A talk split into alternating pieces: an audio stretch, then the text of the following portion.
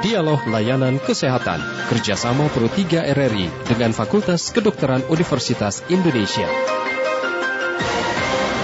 Kekerasan seksual terhadap anak, topik kita dalam dialog layanan kesehatan pagi hari ini. Kami akan membahasnya bersama dengan Dr. Fitri Ambarsari, SP FM MPH dari Departemen Forensik. Dan kami nanti juga undang Anda untuk dapat berinteraksi dalam dialog layanan kesehatan COVID-19 pada pagi hari ini di 021 352 3172, 021 384 4545 atau di 0213866712 juga melalui WhatsApp kami di 081 399 399 Segera kita mulai dialog layanan kesehatan pagi hari ini. Selamat pagi, apa kabar Dokter Fitri? Selamat pagi Mas Rudi. Iya. Alhamdulillah kabar baik. Kabar baik dok ya. Ini temanya. Iya. Tema yang sering atau seakan-akan kok tidak pernah habis dibahas di mana-mana. kekerasan seksual terhadap anak. Kalau iya. di Departemen Dokter sendiri sudah berapa banyak laporan yang masuk dok? Baik, uh, untuk di RSCM ya, karena saya berpraktek di RSCM, ya. itu untuk kekerasan seksual um, angka pastinya untuk update saat ini mm -hmm. mungkin saya mm -hmm. uh, terbaru belum saya yeah. dapatkan tapi kurang lebih mungkin setahun ada sekitar uh, dua dua ratus mm. ya setahun mm -hmm. kurang lebih seperti itu dan itu fluktuatif yeah. gitu dan uh, kecenderungannya sih semakin lama akan semakin meningkat ya Sem karena semakin lama semakin meningkat Uh, bisa ya. jadi karena ada kesadaran masyarakat yang sudah mulai aware ya, bahwa ya. oh ini sesuatu yang memang harus dilaporkan dan ya. sebagainya. Seperti itu Mas Rudi. Berarti ada kemungkinan juga yang tidak dilaporkan uh, masih banyak juga dok ya? Uh, pastinya, mm -hmm. ini kan uh, pasti fenomena gunung es ya. Mm -hmm. Tidak semua orang berani melaporkan, yeah. gitu. Misalkan kalau pelakunya, oh masih ada hubungan keluarga atau kerabat, mm uh, udah deh kekeluargaan aja atau malu dan hmm. sebagainya hmm. atau kalau misalkan dianggap ini belum tentu nih kejadiannya benar dan ya, lain-lain ya. jadi banyak faktor ya jadi ada hal yang bisa di yang mungkin orang memberanikan diri untuk melapor atau tidak tapi iya. apakah ter, ada ada ada mungkin pantauan tren ini meningkat di masa pandemi dok Ah, itu kalau masa pandemi ini per, memang perlu apa namanya diteliti lebih detail ya, apa membandingkan sebelum pandemi sama yeah. sesudah pandemi dan terus terang ini memang belum secara data belum kita bandingkan.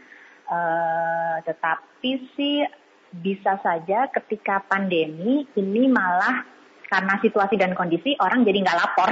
Hmm, Padahal mungkin kasusnya ada gitu. Yeah. Iya. Ya, artinya satu sisi ada keberanian masyarakat untuk melaporkan hal seperti ini, ya. atau mungkin memang uh, masih banyak juga yang tidak dilaporkan. Baik. Ya, betul. Dampak atau mungkin kekerasan seksual terhadap anak dok, sebenarnya ya. traumatik seperti apa yang dialami, khususnya bagi anak korban seksual itu?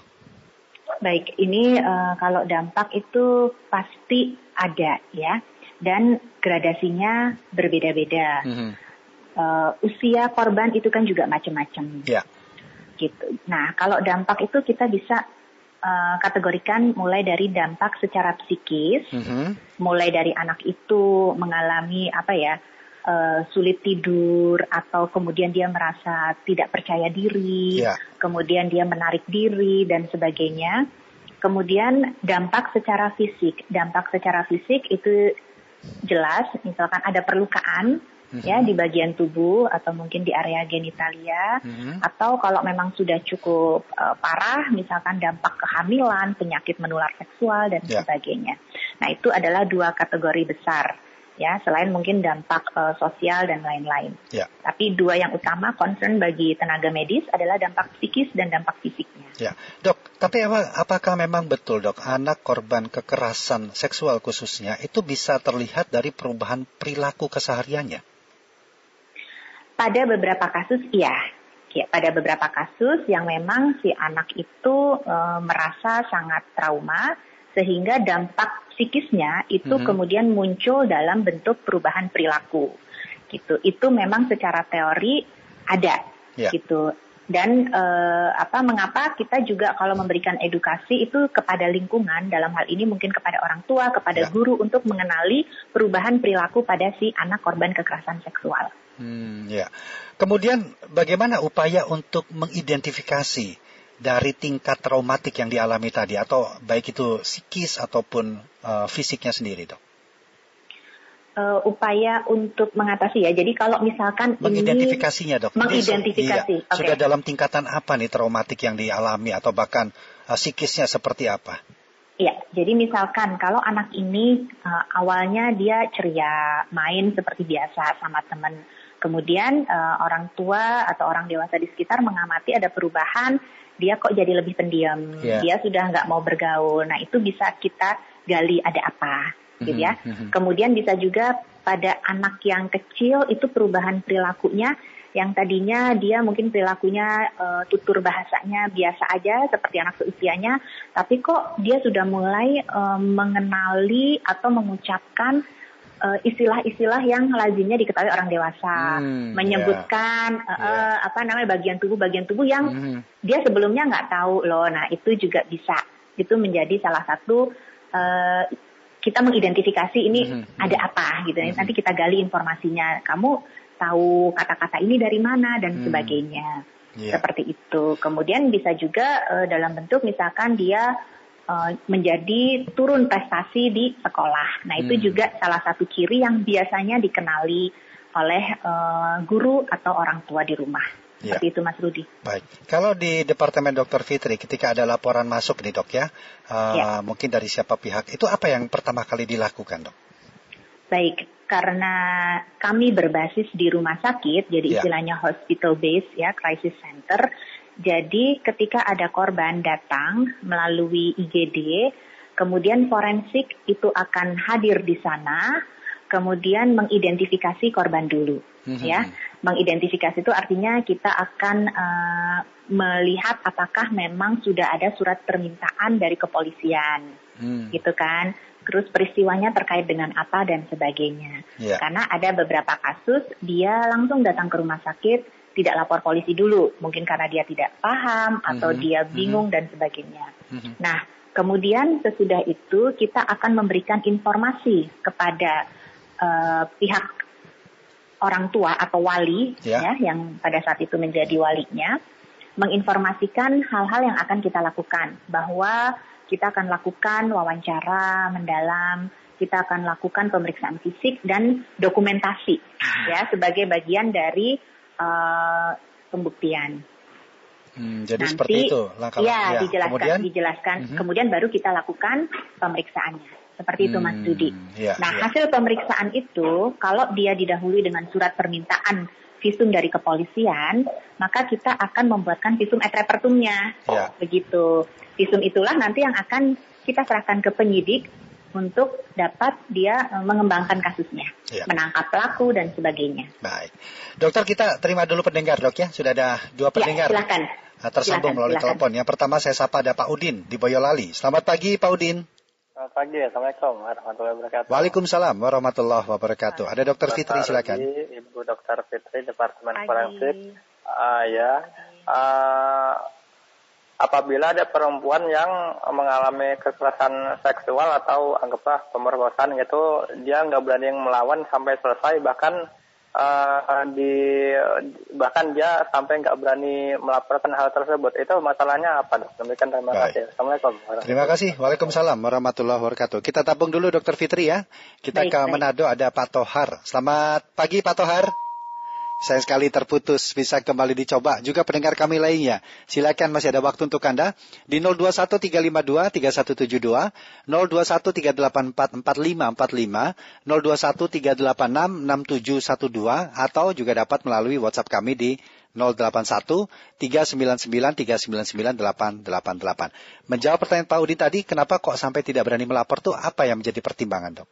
Nah, Baik, terima kasih nih Pak Udin uh, dari Boyolali. Jadi ada beberapa korban yang memang dia tidak berani melapor dan ini banyak. Kalau kita bicara pada konteks anak, ya anak itu kan kalau secara definisi dia memang belum cakep gitu ya di bawah 18 tahun. Kalau dia lebih kecil lagi dia makin nggak berani lagi bisa memang tidak berani yeah. atau memang tidak bisa menceritakan yeah. gitu. Beberapa kasus kami kalau anak di bawah umur enam tahun gitu jadi korban empat tahun tiga tahun tuh kita menggali informasi juga susah kapan kejadian bagaimana peristiwa ini juga hmm. kan sulit nah pada anak-anak yang lebih dewasa bisa jadi karena dia merasa itu sesuatu yang tabu aib hmm. dan dia nggak pengen memang orang lain tahu. tahu. Jadi itu malah hmm. dia sembunyikan, bahkan ke orang tua pun dia nggak cerita, hmm. gitu. Atau bisa juga karena ancaman dari si pelaku, gitu. Kalau kita bicara konteks anak, ini kan memang anak uh, apa ya? Dia um, di vulnerable, posisi, iya, iya betul. Hmm. Dia kan masih takut, iya. tidak berani. Di posisi dia, yang tidak berdaya sama sekali itu Betul, dok, ya? dia mudah diancam. Iya. Apalagi iya. kalau pelaku itu adalah orang yang caregiver ya, orang yang memberikan penghidupan kepada dia. Hmm, iya, iya. Itu kan pelaku-pelaku ini kan ada sebagian yang memang orang terdekat. Iya.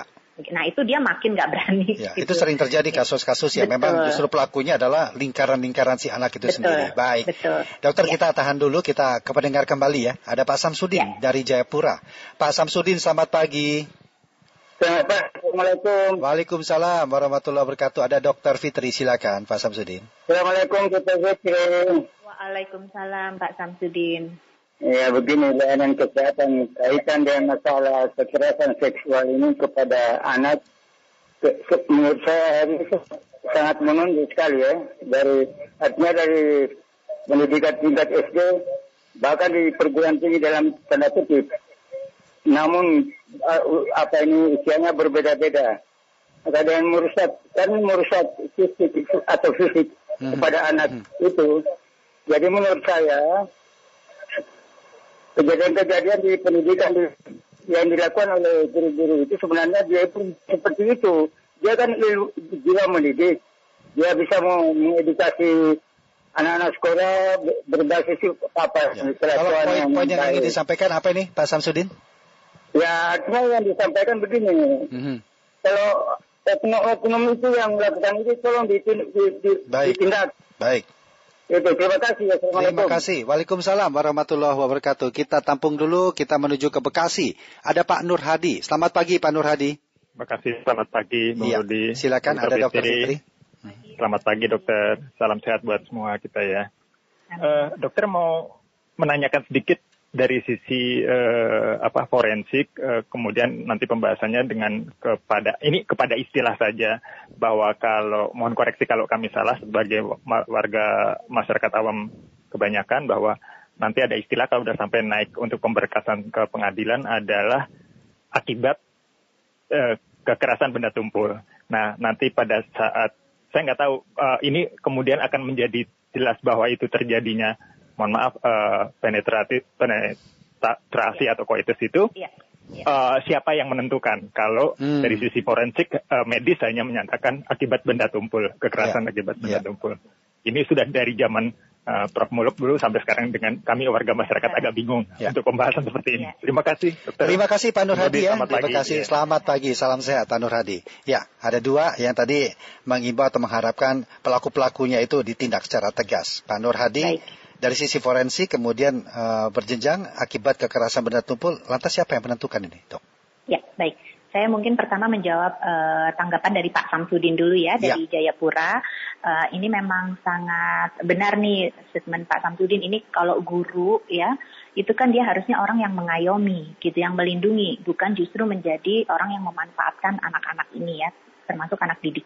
Nah sehingga di dalam undang-undang kita itu memang sudah ada sanksi dalam KUHP maupun di dalam Undang-Undang Perlindungan Anak mengenai kekerasan seksual, kalau dia pelakunya adalah orang yang memang seyogianya melindungi, misalkan dia orang tua, guru atau wali, maka ancaman pidananya itu ditambah sepertiganya, gitu. Jadi memang sudah diatur. Sehingga hmm. ini adalah peran kita semua jika uh, masyarakat ya atau lingkungan di sekitar korban ini melihat, mendengar atau mengetahui, ya. maka laporkan gitu. Ya. Apakah nanti itu juga termasuk dalam uh, trauma healing ya, Dok? Kalau di Departemen Dokter sendiri? Nah, karena kami berbasis rumah sakit mm -hmm. uh, untuk trauma healing itu ada dari departemen psikiatri. Oh. Jadi ada follow up. Yeah. Jadi pada saat korban pertama kali datang, assessment itu tidak hanya dari dokter forensik, mhm. tetapi mm -hmm. multidisiplin juga dari psikiatri. Mm-hmm. Nah, psikiatri itu nanti akan mengakses apakah uh, sudah terdeteksi ini adanya gangguan psikis ya mm-hmm. pada si korban ini. Dan biasanya nanti akan di follow up dua minggu atau seminggu kemudian. Mm-hmm. Karena sering kali uh, dampak psikis itu tidak langsung muncul pada saat itu. Yeah. Biasanya justru dia late ya gitu hmm. beberapa minggu kemudian bahkan baru. bisa berbulan-bulan baru dia muncul gitu traumanya. Yeah. Apa kendala dalam melakukan uh, forensiknya dok ketika harus mencari tahu atau menghimpun informasi terutama dari uh, yang bersangkutan dari si korban itu sendiri? Baik, nah ini ada hubungannya dengan pertanyaan dari Pak Nur Hadi nih. Ya. ya. Jadi memang dokter memiliki beberapa keterbatasan dalam hal pembuktian. Maksudnya adalah kita eh, tidak bisa 100% kemudian membuktikan peristiwa itu karena dokter itu hanya melihat hasil dari terjadinya peristiwa. Hmm. Contoh, ya. ketika ada uh, persetubuhan, katakan ya, hmm. persetubuhan itu maka yang diterima oleh si dokter ini yang yang dapat ditemukan oleh dokter adalah adanya tanda-tanda bekas persetubuhannya, mm-hmm. ya kan? Mm-hmm. Atau adanya tanda-tanda kekerasan. Mm-hmm. Jadi seandainya pada saat peristiwa terjadi misalkan korban dalam kondisi tidak berdaya sehingga tidak ada perlawanan sehingga tidak misalkan ya tidak ditemukan luka ya. maka dokter juga pada saat pemeriksaan fisik dia tidak menemukan luka hmm. bukan berarti peristiwa itu tidak terjadi gitu ya. ya. Jadi apa yang dokter uh, sebutkan di dalam kesimpulan atau di dalam data visum et repertum itu adalah memang temuan pada saat pemeriksaan. Hmm. Apakah Misalkan ya, kejadiannya ya. sudah lama nih ya. ya. Ini yang sering kali terjadi, hmm. kejadiannya sudah beberapa hmm. minggu lalu. Ya. Nah, pada korban hidup itu kan luka, itu kan mengalami proses penyembuhan. Hmm. Dua minggu lalu saat kejadian mungkin ada memar di daerah genitalia. Hmm. Nah, karena dia lapornya sudah lama nih, hmm. sudah sembuh, baru dia datang, tentu memarnya sudah menyembuh. Hmm. Sehingga dokter tidak menemukan memar lagi. Hmm. Termasuk bukti persetubuhan berupa sisa ejakulat. Ya. ya kan itu kan bukti yang sangat uh, signifikan ya kalau hmm. ditemukan misalkan sisa ejakulat contohnya sperma mani itu kan sudah ya, bukti ya. valid ya. ya itu bukti valid memang ya. oh, oke okay, ada persebaran. Ya. Tapi kalau kemudian dia lapornya lama jadi hmm. jarak antara kejadian dengan pemeriksaan itu sudah beberapa minggu tentu bukti-bukti itu sudah hilang. Ya. Nah dokter kan jadi akhirnya di kesimpulannya ya tidak ditemukan gitu. Jadi memang itu adalah kendala jadi waktu jarak waktu pemeriksaan dengan kejadian itu bisa menjadi kendala kalau jaraknya sudah cukup lama. Mm -hmm. Jadi misalkan uh, korbannya melapornya jaraknya dari kejadian sudah lama itu juga salah satu kendala. Kendala lain pada saat menggali informasi mm-hmm. ketika anak itu memang masih sangat kecil sehingga dia belum paham ya dari segi mungkin apa kosakata ya istilah-istilah nggak -istilah, bisa menceritakan kronologis dan nggak bisa menceritakan uh, timeline atau waktu itu juga menjadi kendala. Biasanya disiasati oleh uh, dengan pendekatan misalkan dia kita kasih boneka terus kita minta dia coba kemarin diapain diperagakan mm -hmm. di boneka atau kita kasih kertas dia kita suruh gambar jadi pendekatan-pendekatan seperti itu mm. nah sehingga ketika kalau kita ada kendala di dalam menggali informasi wawancara ya kita murni bergantung kepada hasil pemeriksaan fisik ya Ya. Gitu. Baik, dok, uh, apakah dari forensik itu bisa ditentukan bahwa uh, si korban harus menjalani pemeriksaan uh, psikisnya atau psikiatriknya tadi atau memang cukup dibutuhkan untuk di sisi forensik saja? Bagaimana dok? Baik, nah kalau di beberapa rumah sakit besar, contohnya di tempat saya bekerja RSCM itu uh, unit pelayanannya memang sudah konsepnya multidisiplin kita namanya pusat krisis terpadu. Jadi tidak terpisah-pisah, ini hanya pemeriksaan fisik saja, nanti psikiatrinya lain lagi enggak. Jadi hmm. pada saat ada korban kekerasan seksual terhadap anak, pada saat itu maka yang hadir adalah forensik dan dokter psikiatri. Oh. Kemudian ya. nanti ada dokter dari disiplin ilmu lain ya. sesuai ya. indikasi. E, misalkan dokter spesialis anak, atau kalau kita anggap memang ada cedera di daerah genitalia ya. yang perlu tata laksana, maka kita juga akan panggil obstetri ginekologi. Yeah. Kita bersama-sama. Nah itu konsep yang memang idealnya seperti itu. Mm-hmm. Jadi pelayanannya terpadu. Jadi nggak sendiri-sendiri. Karena kalau sendiri-sendiri kasihan si korban nih. Apakah mungkin itu dok semuanya dilakukan secara bersamaan atau harus forensik terlebih dahulu mencari tahu penyebabnya atau kesimpulannya baru dilakukan dari divisi yang lainnya? Seperti apa dok? Kalau di kami ya. di RSCM itu case manajernya adalah dokter forensik. Mm -hmm. Jadi pada saat awal kan itu sudah teridentifikasi nih ya, ya. kejadiannya tuh kapan dan peristiwanya apa. Apa, ya. Nah, sehingga pada saat itu si dokter forensiknya sudah bisa uh, memanage mhm. kira-kira disiplin apa saja nanti nanti yang, yang dibutuhkan ya. Iya, hmm. betul. Baik, saya, saya tertarik dengan uh, sisi traumatiknya dari seorang anak korban kekerasan seksual. Definisi apa dok yang bisa digunakan bahwa si anak itu sembuh dari traumatik itu? Ah, baik. Kalau kita bicara trauma psikis itu ya. bidangnya dokter psikiatri. Hmm, Makanya ya. dokter forensik biasanya pembuktiannya ke arah fisik. Nanti untuk psikiatrinya dia, baru ke sana, iya, dok, ya. betul. Begitu. Dan itu bisa lama nih. Misalkan kalau dokter ya. forensiknya ya. udah selesai nih visumnya udah ya. jadi, tapi untuk trauma healingnya bisa aja si korban ini terus konsul dengan psikiatrinya. Ya. Sambil berjalan gitu. itu artinya dok ya. Betul. Ya. ya.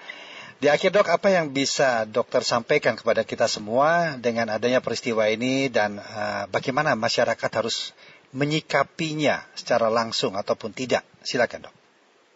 Baik, uh, mungkin saya mohon izin untuk menjawab pertanyaan Pak Nur Hadi dulu ya. Oh ya, silakan. Akibat silakan. trauman tumpul. Ya.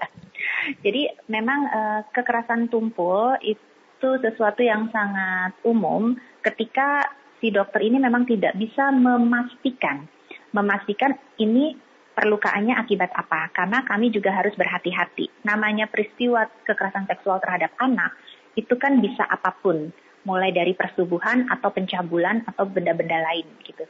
Nah, sehingga ketika ada tanda-tanda penetrasi, ya kita akan menyebutnya penetrasi atau kekerasan tumpul pada liang senggama. Kita nggak akan berani menyebutkan oh ini telah terjadi persubuhan mm -hmm. karena sekali lagi dokter tidak melihat peristiwanya, dokter bukan saksi mata. Sehingga ketika nanti pertanyaannya, jadi yang membuktikannya nanti siapa? Tentu penyidik. Karena uh, assessment dari dokter itu ya. hanya salah satu alat bukti saja. Baik. Seperti itu. Baik. Nah, sebagai penutup, uh, mungkin uh, bagaimanapun juga kekerasan seksual terhadap anak ini sesuatu yang jahat sekali serius dok, ya. ya betul sehingga hmm. mengapa di Indonesia itu sudah diatur secara ya. khusus dalam Undang-Undang Perlindungan Anak gitu. Jadi setiap anak di bawah 18 tahun itu jadi dilarang bersebut atau melakukan kekerasan seksual terhadap anak di bawah 18 tahun. Ya. Itu adalah upaya negara untuk melindungi anak-anak dari Baik. kekerasan seksual. Jangan gitu. takut untuk melapor, Dok ya. Gitu. Betul, ya. betul. Baik, Dokter Fitri terima kasih sudah meluangkan waktu berbincang dalam dialog layanan kesehatan COVID-19 kita di pagi hari ini. Nanti kita akan bertemu lagi di lain waktu tentu dengan tema yang berbeda. Terima kasih dokter. Selamat pagi. Selamat pagi Mas ya. Dudi. Demikian Dokter Fitri Ambarsari SPFM MPH dari Departemen Forensik. Kita telah berbincang dalam tema kekerasan seksual terhadap anak. Dan terima kasih untuk Anda yang sudah berinteraksi melalui line telepon kami di 0213523172, 0213843545, serta di 0213866712. Dan pendengar, tetaplah bersama kami. Nanti kami akan hadirkan uh, dialog khusus terkait dengan hari atau peringatan Hari Pahlawan 10 November 2021. Kami ajak Anda nanti untuk mengikuti dialog pahlawanku aspirasiku dalam rangka memperingati Hari Pahlawan tahun 2021 bersama dengan RRI Surabaya nanti akan dipandu oleh Aska Ariska.